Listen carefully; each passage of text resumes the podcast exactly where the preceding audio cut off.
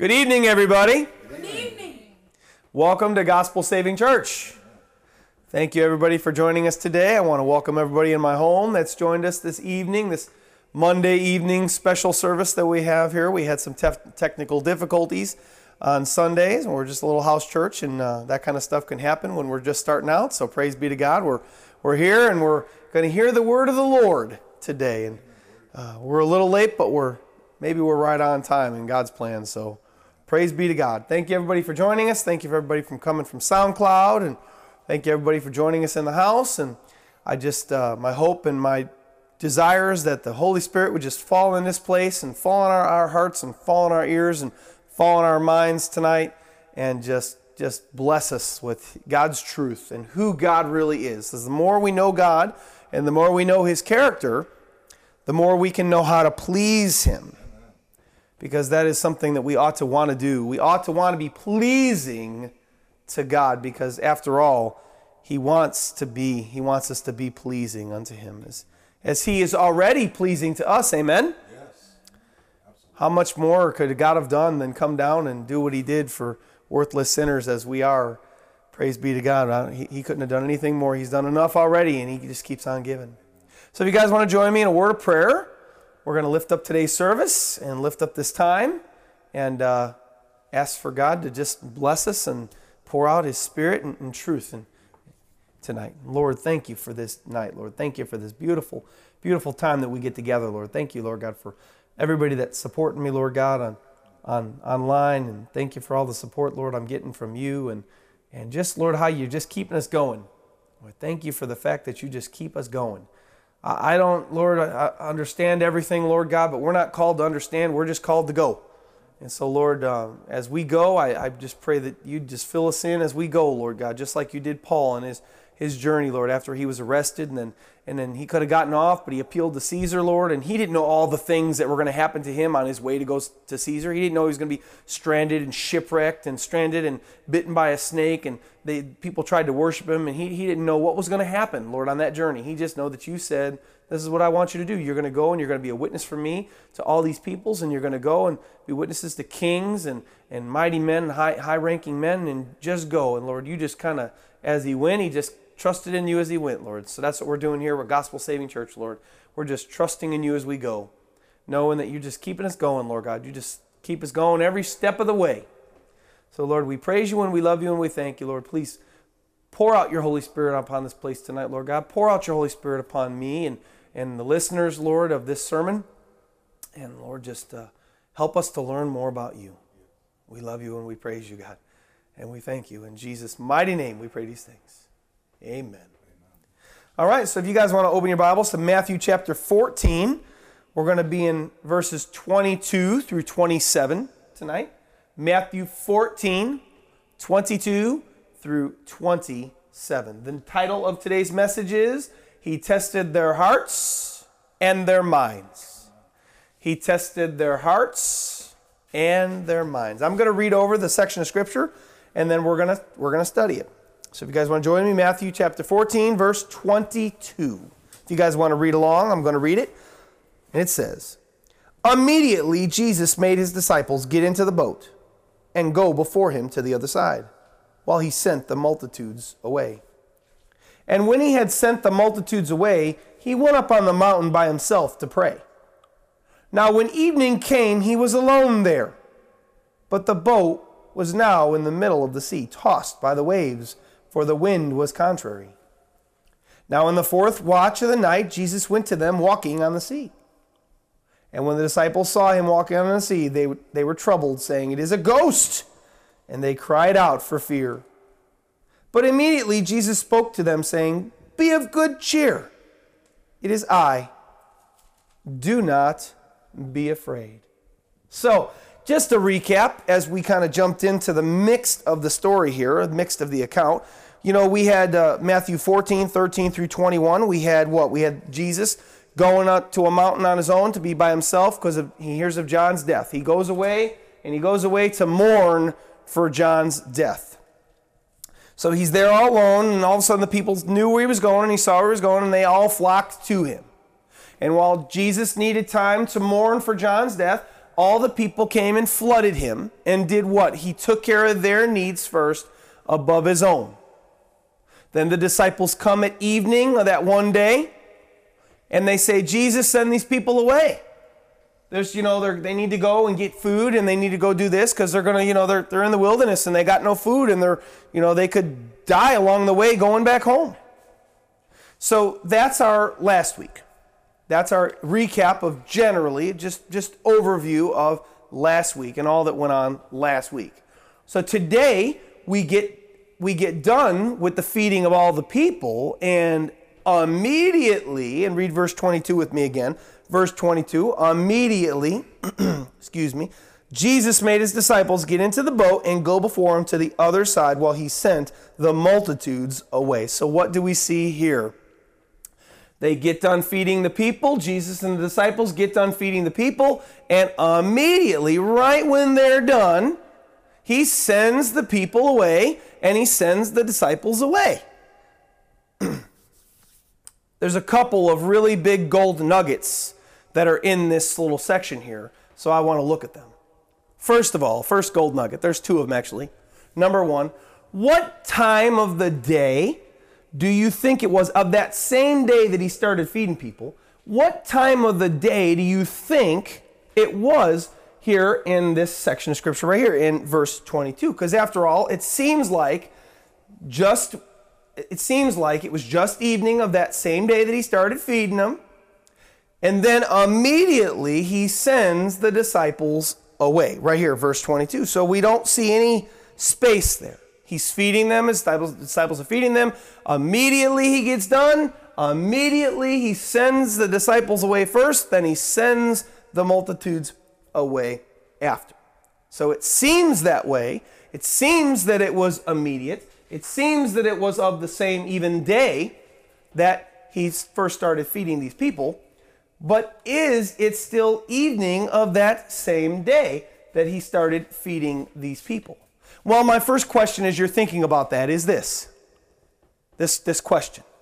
How long do you think it would take one man making and 12 people passing out food to five to 15 to 25,000 people.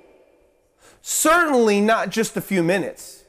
Certainly, if you've ever, you know, let, us think of like a football stadium and think of like a, a four hour football game and how long it would take all those people to wait in one line to get all the food that they would want during a four hour football game.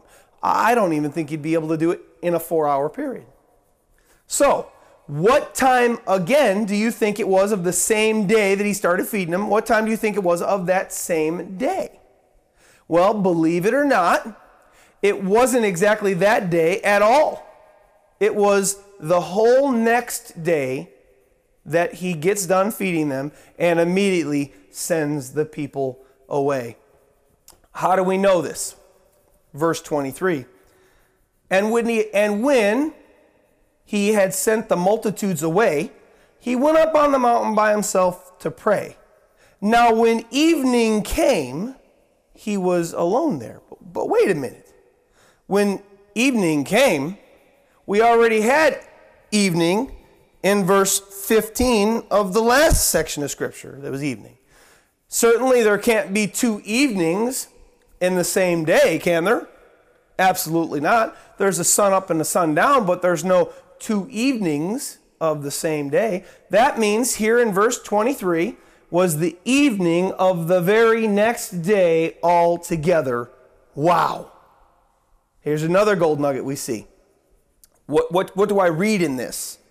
So evening comes, Jesus was already serving the people from verses 13 to 21 in Matthew 14. Evening came, he was feeding them from the daytime. When they came, the evening came, the disciples came, said, Send these people away. No, you guys feed them. And then we went through all that mix last week. Then we start verse 22. Immediately, Jesus made his disciples get away and go in the, in the boat, so on and so forth. Verse 23 When evening had came, what do we see in this?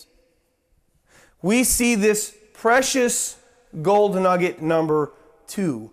We see the absolute, totally sold out, tremendous love of Christ in this action. Jesus and his disciples fed the multitudes from evening of one day all the way straight through the overnight and into what seems to be the next afternoon of the next day with no sleep. When evening comes is about 6 to 7 p.m. They just started to feed these multitudes of anywhere from 15 to 25,000 people, anywhere between 6 and 7 p.m. That's the Jewish evening. That's when the Jewish evening starts, is 6 to 7 p.m. And then we have immediately he sends them away. And then when evening came, well, well, we know it wasn't the evening of that same day he started feeding them, which means it was the evening of the very next day. And if you think about in your mind how long it would take one guy and 12 people making and passing food out to as many as 25,000 people, we know that couldn't even have been a couple hours. We know that couldn't even have been a few hours. We, we know that that had to be a tremendous amount of time. Wow. This is an example, Christians.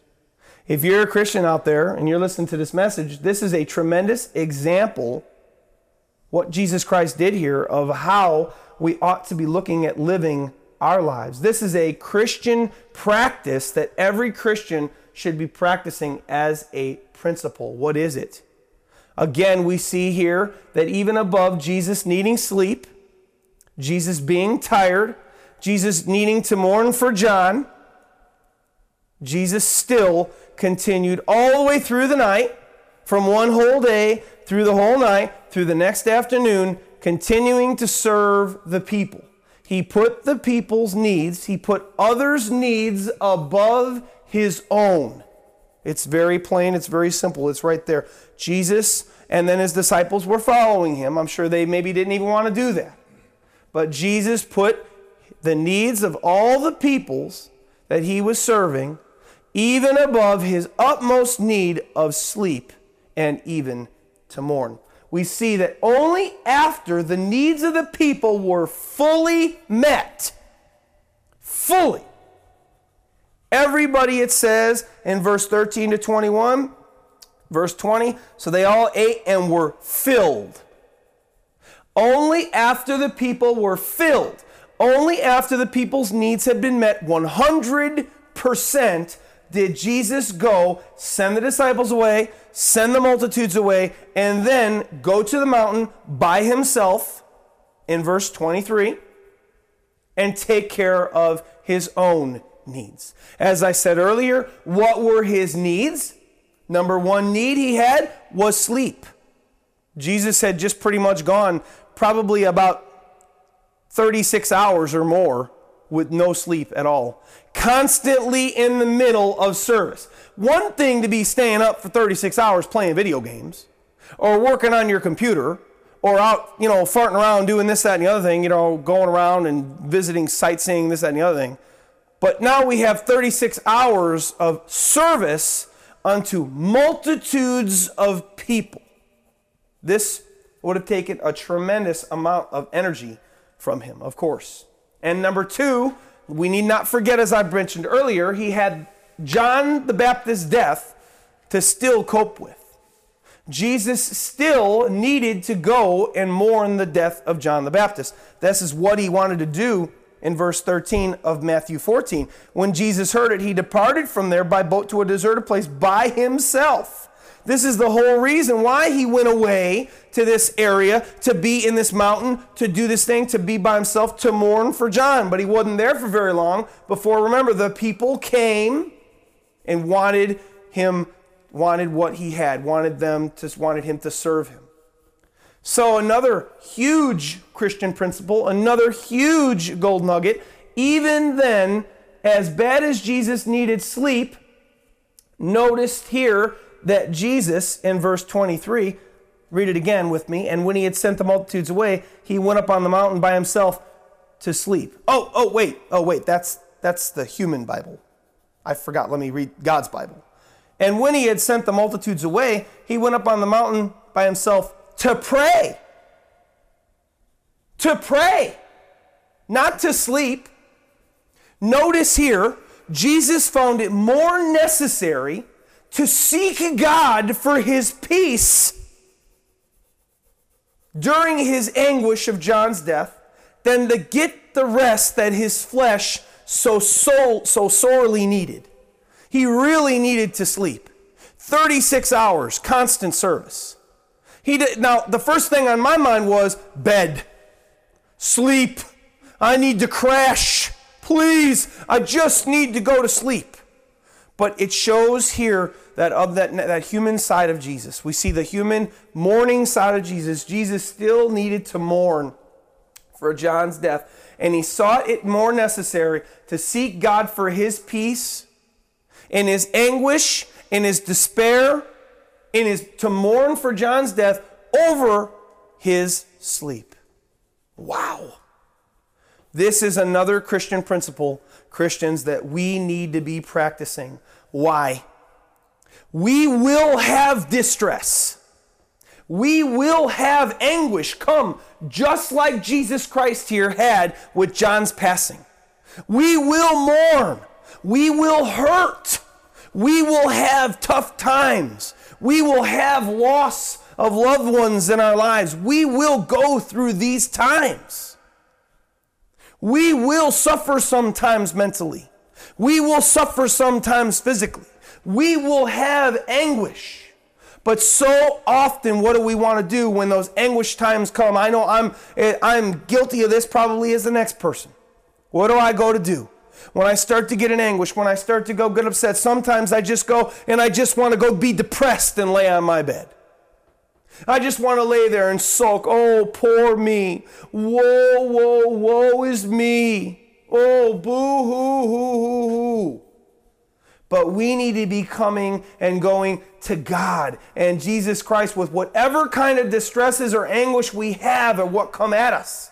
And we need to cry out to Him just like Jesus Christ did here. And guess what? If we do, He will comfort us in every way we need to be comforted. God and Christ promise in Scripture, Isaiah 9 6. I know this is about the Messiah coming, but remember, Christ and God are the same. Isaiah 9 6. For unto us, God's given a prophecy through Isaiah, for unto us a child is born, unto us a son is given, and the government will be upon his shoulder. And his name will be called. Listen to the name of the Savior. Listen to the names uh, of the Savior. His name will be called Wonderful, comma. He is a wonderful God. Counselor. Counselor. Mighty God, everlasting Father. Listen to this next one, the last one. Prince of Peace. Listen, folks, in the physical world, Jesus Christ is called a counselor here. In the physical world, people go to counselors in a human respect and they spill their guts to a human counselor. Oh, oh, oh, I've had all these things happen. Oh, oh, oh, oh, oh, here's what happened. Blah, blah, blah, blah, blah, blah, blah. And they spill their guts to a human person who then gives them some advice, and maybe or maybe not, they do, they feel better. Actually, in case you guys want to know, because I could have counseled, I still counsel. I was going to go for psychiatry. I actually had gone. In case you didn't know, in case you want to really help somebody out with counseling, just a little side tip just listen to them. Most the best counseling is just listening. Just FYI. So, in the spiritual world, guys, counseling is no different. Jesus said here, the Bible says of Jesus, Isaiah 9 6, that he's a counselor. Well, we have to go to a great, we have to go to the great counselor, God slash Jesus Christ. We have to spill our guts to Him, and we can let Him give us help or peace. And remember, He's also the Prince of Peace. Psalms 23, 1 through 4, David proclaims boldly of God, The Lord is my shepherd, I shall not want. He makes me to lie down in green pastures. He leads me beside the still waters. He restores my soul.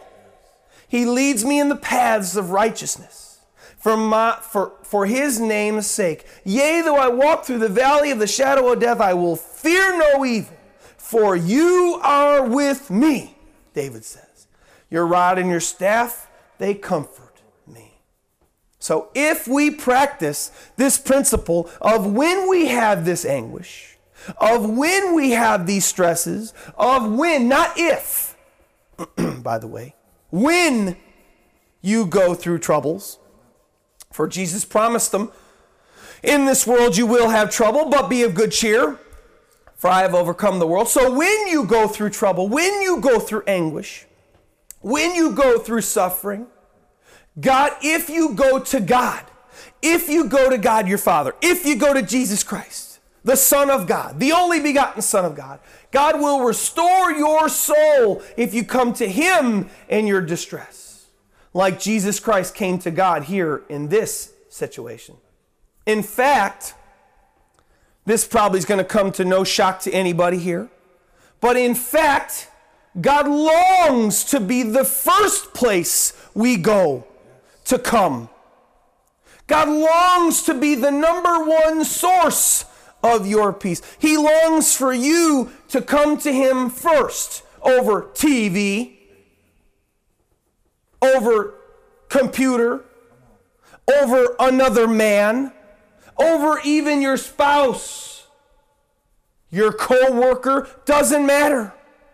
God longs to be the number one place you go with all your problems, your distresses, your pains, your anguishes, your problems, everything you have. God longs to be the number one place. Your very first visit and I promise you that if you make him your very first visit, that he'll be your very last visit because you won't have to go anywhere else because he promises to be your peace.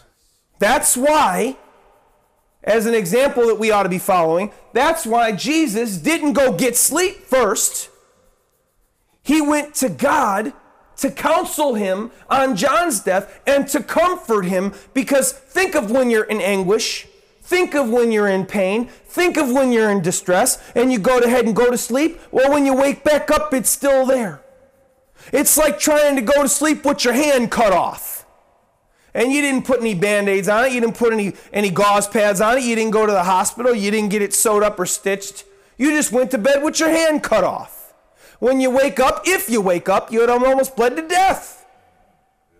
And your psyche, guys, our psyche's got to be cleaned. God longs to clean us up, to clean us, to give us peace.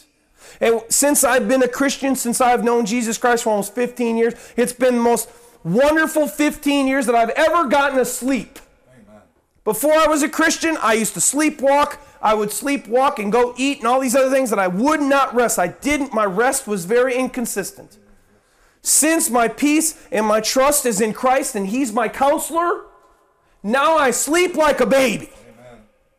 Almost every night I sleep like a baby. Once in a very great while, I won't go to God or Jesus Christ for my peace, and I'll get caught up like the fool I used to be and go and do my own thing and just go thinking I need sleep even when I'm bothered with a problem. But if I go to Christ, if I go to God, if I go to Him and I lay it all on the line, and I spill my guts to Him and I give Him everything, then He's faithful and He gives me. Praise be to God. All right, moving forward. Re- just to recap real quick, we're going to get back on. We have another whole topic to cover here.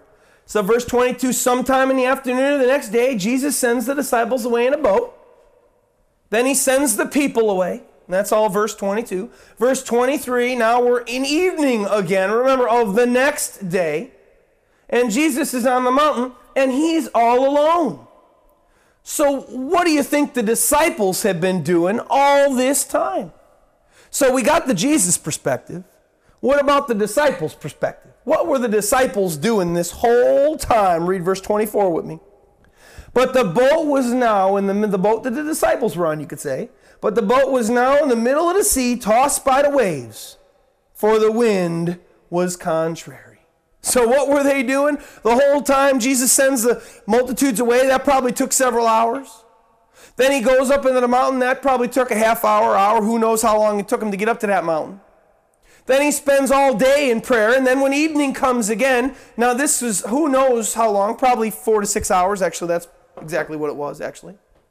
Four to six hours later, he comes out. He's still on the mountain all by himself. And the disciples, this whole time, are in the middle of the sea fighting a huge storm. The disciples' circumstances actually were the same as Jesus Christ. The disciples' circumstances were the same as his. They had been feeding all those multitudes as well the whole day, or that whole evening, that whole overnight, that whole up to the afternoon. They were as tired and as exhausted as Jesus was, up all night serving all the people. Then Jesus sends them off to cross the Sea of Galilee, and now they're still in the middle of the sea fighting this big, huge storm. And get this all they were doing and all this was being obedient to Jesus Christ. That's all they were doing this whole time, being obedient to their master. The disciples were in a difficult situation and really having a tough time. But here, here's the deal they were in this tough time because they were obeying Jesus Christ. My next point to the sermon. Just because we serve Jesus Christ does not mean that everything is going to be a walk through the daisies. In fact, Obeying God, obeying Christ's commands are one of the hardest things that you'll ever have to do in your entire life while you're living in this flesh. Obeying Jesus Christ and God's commands will be the hardest things your flesh will ever have to do. God's word says, Love those that hate you. Let's just, uh, we could just stop right there. Love those that hate you. We could just stop right there. Um, th- that's that's one one thousandth of what he wants from us. But even if we just stopped right there, love those who hate you. Boy, our natural flesh inkling, hate those who hate you. I hate them, they hate me, I'm gonna hate them back. Hate those people. And Jesus said, Love those who hate you. Somebody slaps you on the left cheek, give them your right one as well. Wow. Love those who hate you. Obeying God will be one of the most difficult things you'll ever do in your whole life. So, what does God want? You think God wants that for us? You think God wants that obedience from us? 1 Samuel 15 22, God says, To obey is better than to sacrifice. Why? Why is obedience so important to God? Believe it or not, a foundational part of any relationship is obedience to your partner. Relationship really doesn't work unless you're obedient. And a relationship with God and Christ is no different at all. Jesus says in Luke 6:46, "Why do you call me Lord, Lord, and do not do the things which I say?" Any part, if you're going to have a relationship with anybody, you have to be obedient, to be diligent, to be with that person not talk about them badly, not go behind their backs, not if you're married to go out and have relations with another woman. If you've got a good friend and you love a good friend and not to go out and hurt, do things to hurt them, to be obedient, to be a good friend.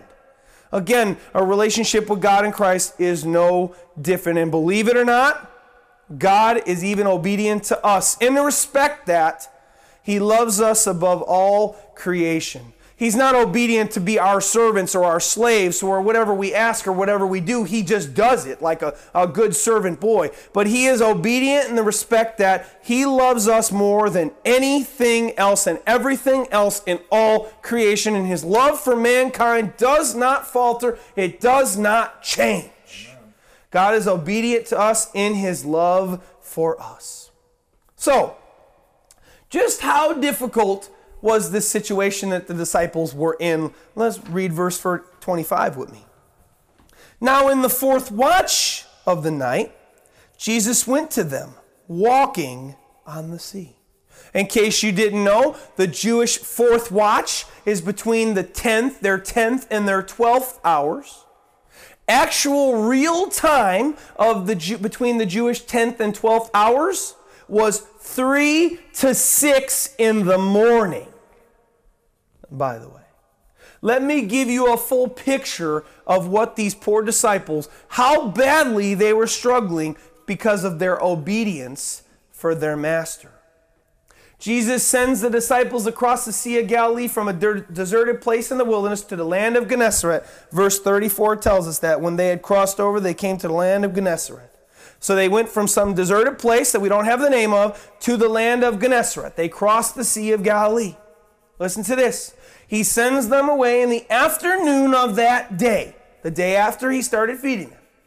Now, in verse 25, it's between 3 and 6 in the morning of the next day. In case you have done the math already, or in case you haven't, afternoon of one day to 6 to 9 in the morning of the next day, guys, that's 16 to 18 hours that these disciples were in the boat trying to cross the Sea of Galilee. 16 to 18 hours trying to cross the Sea of Galilee. And on top of that, verse 24 tells us, but the boat was now in the middle of the sea.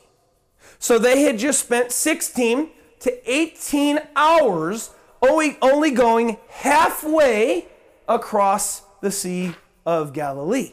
Now you may be thinking, well, Pastor Ed, you know, how big is the Sea of Galilee? I mean, if it's, you know, if it's just 100 miles wide and, or, you know, 50 miles wide, then, you know, I, I, yeah, that's not really that off. Well, Britannica.com, as well as many other sites I went to look at for this, just Britannica.com, they're a very trustworthy site. They say, as well as so does some sites out of Israel, believe it or not, the Sea of Galilee is only 13 miles wide from north to south and 7 miles wide from east to west in case you're wondering, at worst case scenario, let's say they had to travel the full 13 miles to get from one side to the next. Just, just if you're wondering, the full 13 miles in a boat, 12 guys, maybe, maybe more than even two rowing. Maybe they could have had more than two rowing. At the worst case scenario, even with trouble, this trip, the whole trip, the full 13 miles, should have only taken them between two and four hours max. And here we are, they're only halfway, and it's taken them 16 to 18 hours in this boat, being tossed by the waves of the sea. That deserves a triple wow. I just, when I looked at their situation, I had never seen it this way before. I never realized that they were in that boat for so long. So, do you see here, guys? Just because we obey God doesn't mean it's going to be easy. Absolutely not. Huge point. And this is actually where the title of our sermon comes from. Huge point. Do you think that Jesus knew that this storm was going to be there before he sent his disciples away on the boat? Do you think that Jesus knew that they were going to be tossed to and fro, that the sea was going to be slamming against them, and it was going to take them 16 to 18 hours to travel across, maybe even 13 miles? I believe he did. So, why would Jesus have done this to his disciples? Why? Why do you think? I believe that he was testing the disciples' minds and hearts. And the Bible even speaks about this Psalm 7 9. Oh, let the wickedness of the wicked come to an end, but establish the just. For the righteous God tests the hearts and minds. 1 Thessalonians 2 4. But as we have been approved by God to be entrusted with the gospel, even so we speak, not as pleasing men, but God, who tests our hearts. And the biggest one of all, Deuteronomy 8 2. And you shall remember that the Lord your God led you all the way these 40 years in the wilderness. Moses is talking to the children of Israel to humble you and test you to know what was in your heart, whether you would keep his commandments or not. God tests the hearts and the minds of mankind. So, why do I believe that Jesus Christ was testing them here? Big point that I left out just a moment ago. Notice here that he waited until the fourth watch to walk out towards them. Why is the fourth watch so important? Verse 23 Jesus finished praying when evening came. Well, evening comes when the sun sets, which is between 6 and 7 p.m.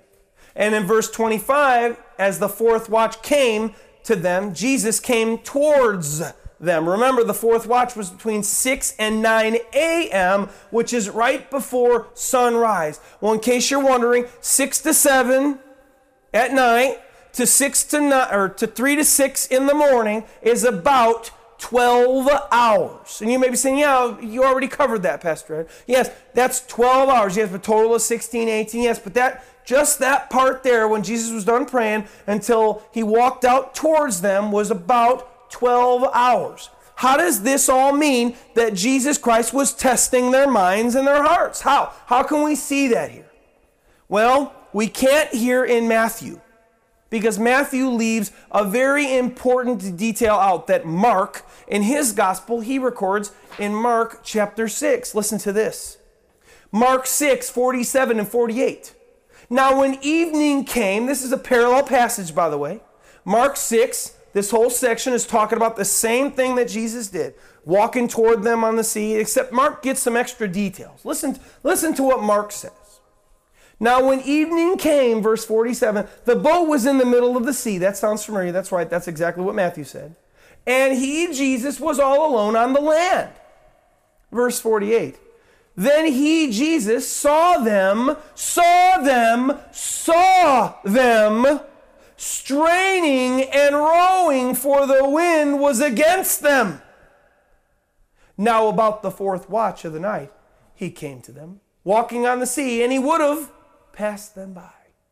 So, what did Mark add in? Not add in, but what did Mark give an extra detail that Matthew didn't? that Jesus was actually on the ocean side. He was on the beach.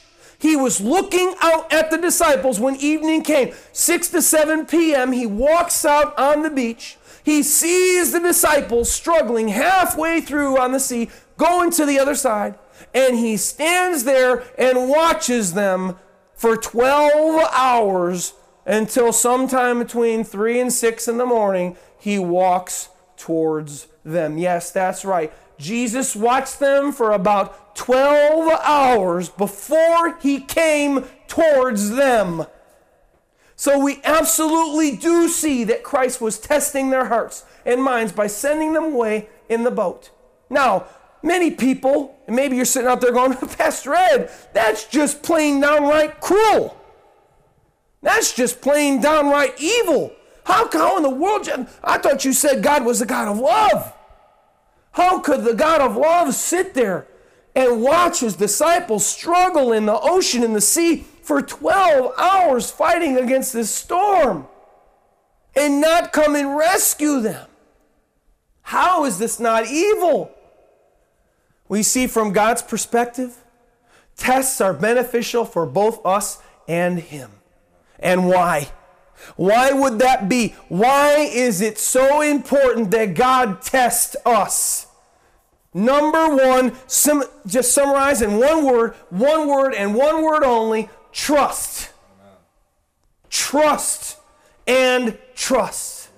Tests help us and God see who we really trust in and rely on.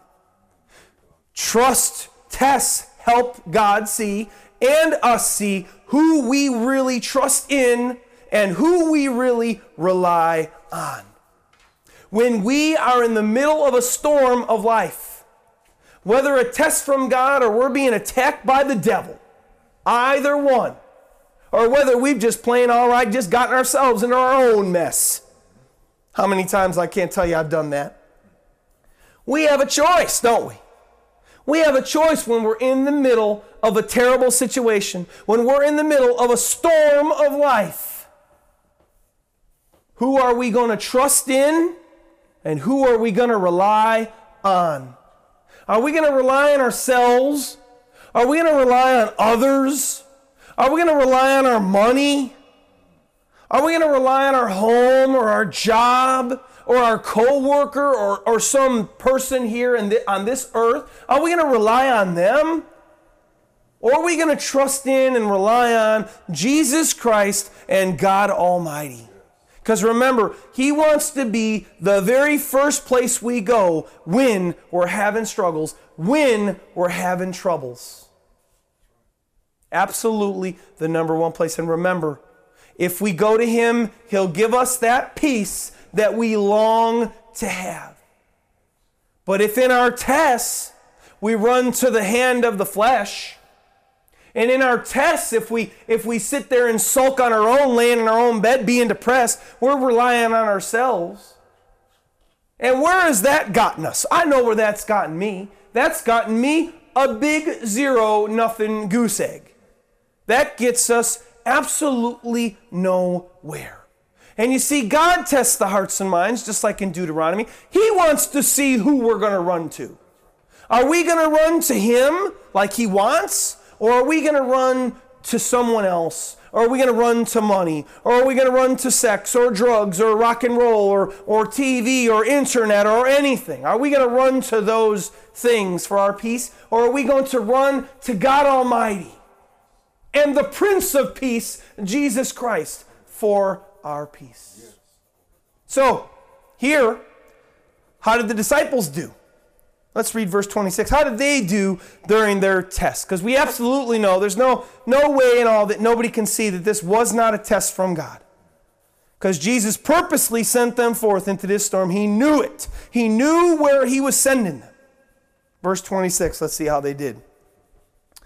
And when the disciples saw him walking on the sea, they were troubled, saying, It's a ghost!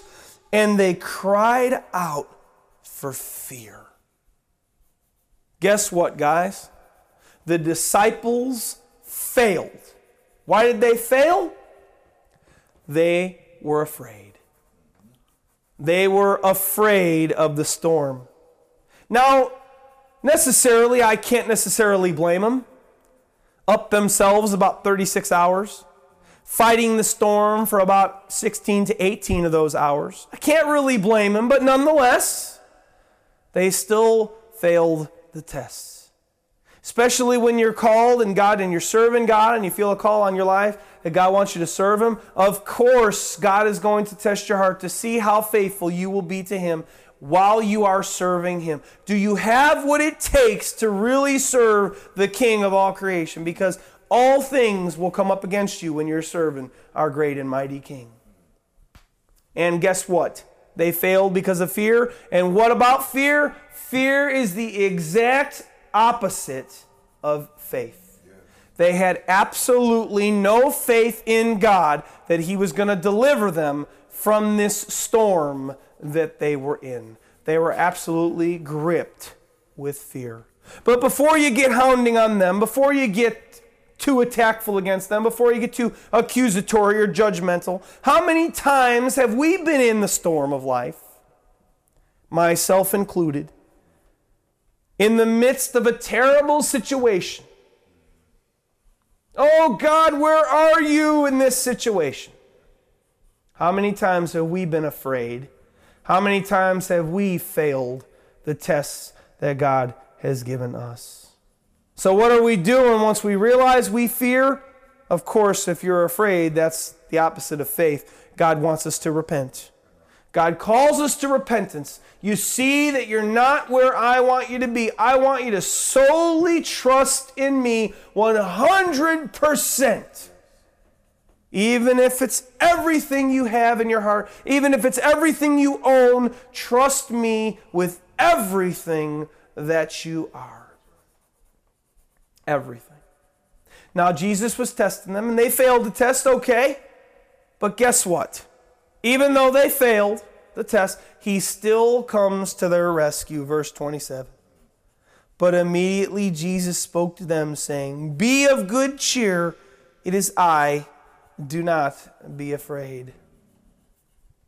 He says to them, he walks up and he says, the very opposite of fear trust in me. Trust in me. Christ comes and he says to them point blank, it's okay. Don't be afraid. Trust in me.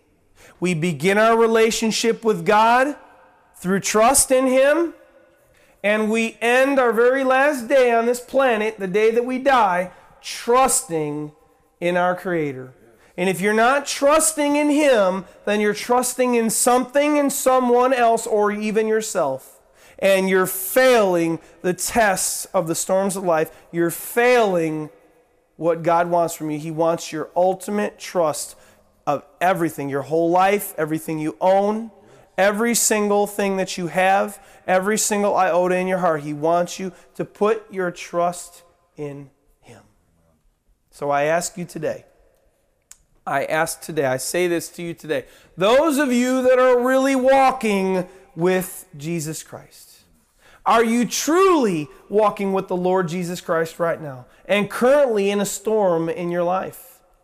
Are the waves of that storm tossing you around for seems like hours, days, maybe even months, weeks, or years?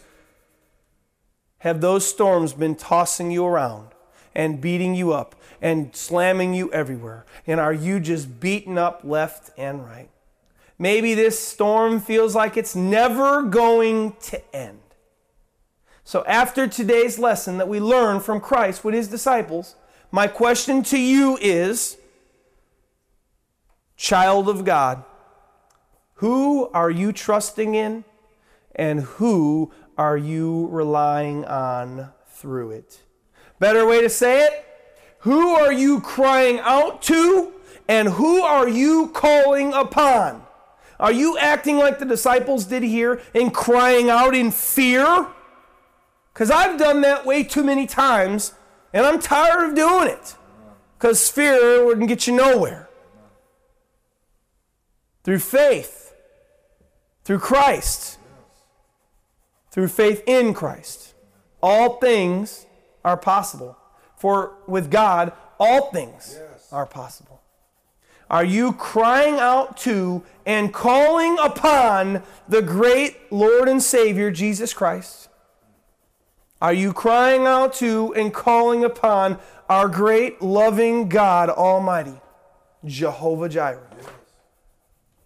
And as you're crying out to Him, and as you're calling out to God Almighty in Jesus Christ? Are you putting your trust in the fact that He has heard you and He will come and fix your problem at His perfect time in His time?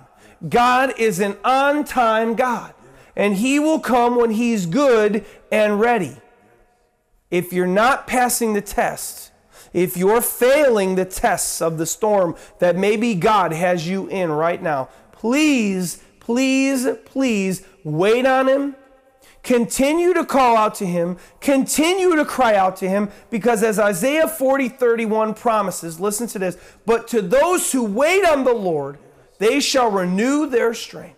They shall mount up like wings like eagles. They shall run and not be weary. They shall walk and not grow faint. If you continue to cry out to him, or if you're not, start today because the storms are always going to be there. The, the waves and the winds and the, the, all the, the bad things in life are always going to happen, whether you're serving Jesus Christ or whether you're not. Whether you're, whether you're, you're in some service for Him, whether you're a minister, a pastor, a, a leader, a lay pastor, a husband, and you're loving your wife and your children like Christ loved the church and gave His life for them Whatever you're doing, in whatever way you're living your life serving God, tests will come. But who are you calling out to and crying unto? Are you crying out to and calling upon our great Lord, God, and Savior Jesus Christ? Or are you calling upon the name of some human being? Are you falling upon your wife's bosom every night? Because that's not a bad thing, but God needs to be first. Jesus Christ needs to be the place you go and the one stop place you go, and He fixes all of your issues and all of your problems. God is faithful, He will come. We just need to trust in Him no matter how our situation looks, as we'll find out with Peter next week. We need to put our trust in Him and our faith in Him above everything. No matter how bad or how good things look, we always need to be putting our trust and our faith in Jesus Christ Almighty. Now, are you not walking with Christ? Are you not trusting Him in at all? Are you not walking with Him at all? Is your life not patterned after the life of Jesus Christ? You, don't you, you know, you know, maybe you could sit there and say, oh, you know, I mean, I prayed a prayer one time, but you know, I'm not really a follower of Christ. Maybe you're not walking with Christ Jesus right now at all. Please, I beg of you, don't be afraid of the tests that God will put you through if you come to Him and if you serve Him. Please don't be afraid. Remember, tests are good. Tests are a good way to build faith. One amazing thing comes out of all these tests. Check this out. When we put our faith and trust in God, and when, not if, when He delivers us, when He rescues us, guess what? Your faith will increase because God will deliver you of that situation. God will help you through that situation, and your faith will increase because you know that there's no way I could have gotten through this without Jesus' intervention. There's absolutely no way. I ask you today, please start to seek Him now. If you start to seek Him, God says in His Word that He will reveal Himself to you. If you seek, you will find.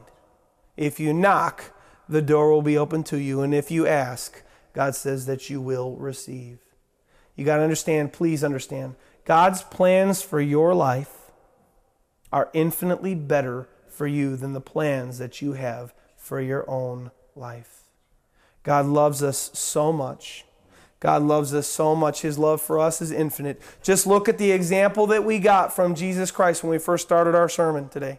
The love that Jesus Christ had, he went above and beyond the call of duty 36 plus hours loving and serving the people that he was called to. Loving them in service, feeding them. I'm sure he was in pain for doing this. He was still in anguish. His body was exhausted. Mentally, he was distressed. And yet, the love he had for them is the same love that he has for us right now, 2014, in March. God is the same yesterday, today, and tomorrow. God's love does not change. He loves people the same then as he does now and as he will in the future. God is love, the Bible declares. And He gave His life for you on the cross so that you could come to know what real peace and real joy is only through Him, not through, oh, I know of Him. Bible says that you shall have peace in the knowledge of Jesus Christ. In the knowledge of Jesus Christ. That's in. Putting yourself in, you will have peace. If you're not walking with Him today, please come to Him now. For He loves you so much. He loves you so much. Would you pray with me? Lord, thank you so much for this day.